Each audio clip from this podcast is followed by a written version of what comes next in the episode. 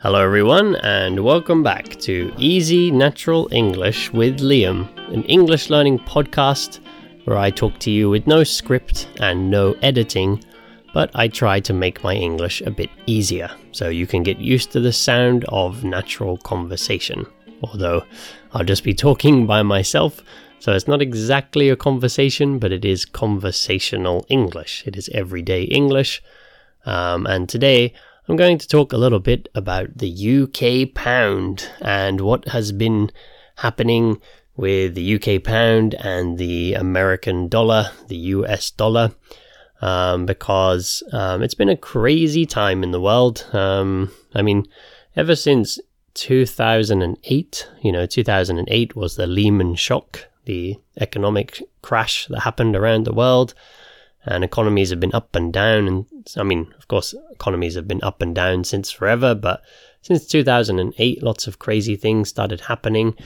And then, uh, you know, of course, recently we've had the pandemic, and now there is this uh, war with Russia, uh, Russia invading Ukraine, and um, you know the economy uh, that's sort of yeah affected a lot of oil prices and things. So the economy is uh, pretty crazy at the moment.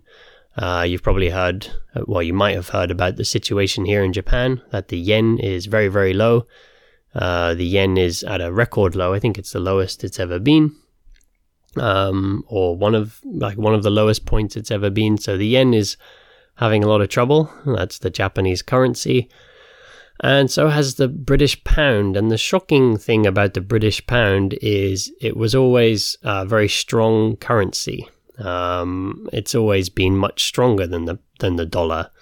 Um, when I was um, when I was uh, a child, I remember that um, it used to always be about um, fifty pence.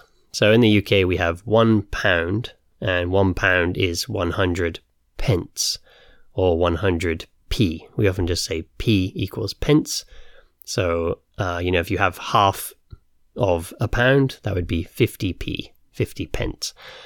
And it used to always be that about 50p was $1. So half a pound was $1. Or if you like, one pound was $2. So, you know, if someone said this thing cost $10, then it was very simple. We'd say, oh, okay, that's about five pounds. Or if someone said this cost $20, we would say, oh, okay, very easy. That's uh, 10 pounds. So if it's $20, that's 10 pounds. So it was always like half, basically, when I was a child. And then as I started growing older, the pound, uh, the, the dollar started to get a bit stronger. Um, and, you know, it used to be a little bit more. It was like, for a long time, it was sort of more like um, 70 like 70 pence was a dollar or something. And then recently, um, yeah, I think the pound now is at um, a record low against the dollar. So there's a few reasons for that. Um, one reason is the dollar is very, very high at the moment. So against other currencies, the dollar is very, very strong. And at the same time, the UK pound has got uh, very weak. Um, and um, like I said, this is sort of a bit of a result of pandemic and this uh, war in Russia. But uh, I think one of the biggest problems is the Conservative Party have been in power for a long time in the UK. And uh, like their name suggests, they are the Conservative Party. They are conservative. And usually, conservative politicians like to help rich people more than they like to help normal people. So the Conservatives are always offering tax breaks to rich people. A tax break means like letting big companies uh, go without paying taxes. So, with these companies not paying their taxes, that uh, sort of devalues the uh, value of the uh, pound. That means that the value of the pound is going down because they're not paying their taxes. Um, so yeah, the the Conservative Party have been doing a lot of things that um, just sort of help rich people, help sort of foreign investors, um, and uh, as a result, yeah, it sort of seems seems like the UK economy is is struggling and is going to struggle more and more Um, and it's a bit of a crisis. But um, as I said, the party that have caused this problem, the Conservative Party, they are still in power.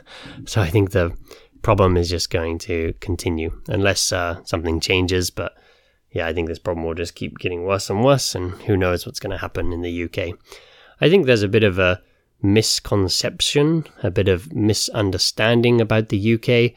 A lot of people imagine the UK is this rich country and everybody is rich. But um, of course, uh, in reality, that is very wrong. In reality, the UK has a huge gap between the rich and the poor. So, yes, there are some very rich people in the UK, but most people are not. Um, you know, we have a big class system in the UK.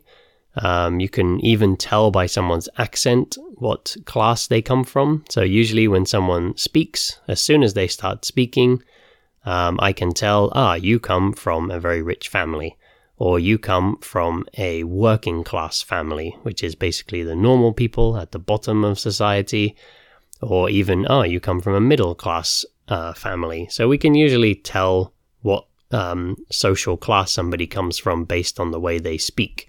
Um, it's something that's very strong in the UK, unfortunately, this effect of the class system. And um, yeah, the the rich people, there's not so many They're at the top, and it's a small amount of people. I actually mentioned this briefly when I was talking about tea in the last episode. Um, so, yeah, that's sort of the structure of British society. And um, most people are having a pretty hard time and have been having a hard time for a long time. So, in um, some Scandinavian countries like Sweden or Norway, the gap between the rich and the poor is quite small. Um, if you look at the top 20% of salary and the bottom 20% of salary amount. You know, so you look at the 20% uh, richest people and the 20% sort of poorest people. Uh, the gap is four times the difference, uh, or five times the difference in most of those countries. Um, in the UK, it is 10 times the difference. The only other developing country that beats us at this is America. America has 11 times the difference. So, America, just like the UK, has a lot of very rich people, well, has some very rich people and then has a lot of very poor people.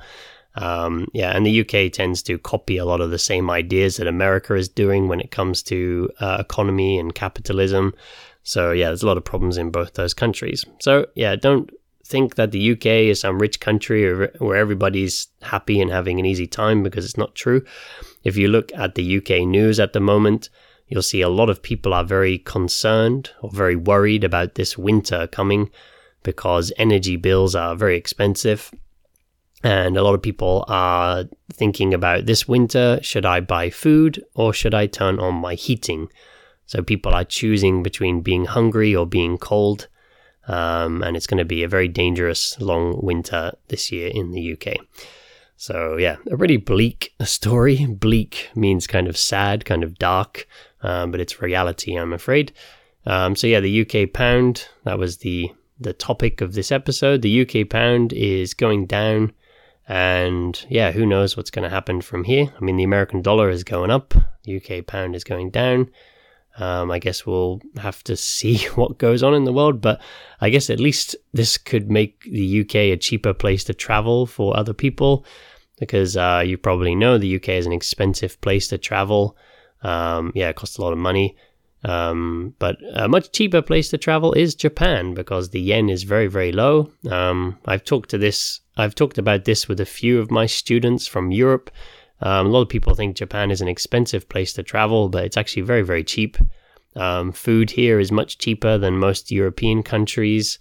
Um, the hotels are much cheaper. The yeah, any place to stay. So um, don't just think, oh, Japan is expensive. If you're interested in traveling to Japan, then actually look on the internet. Look at the price of hotels. Look at the price of restaurants, and you'll see that it's actually quite cheap. So maybe think about coming to Japan because it's opening up next month from 10th or 11th of October. Japan's borders are opening again, and it's going to be a cheap place to take a nice vacation. So come check out Japan.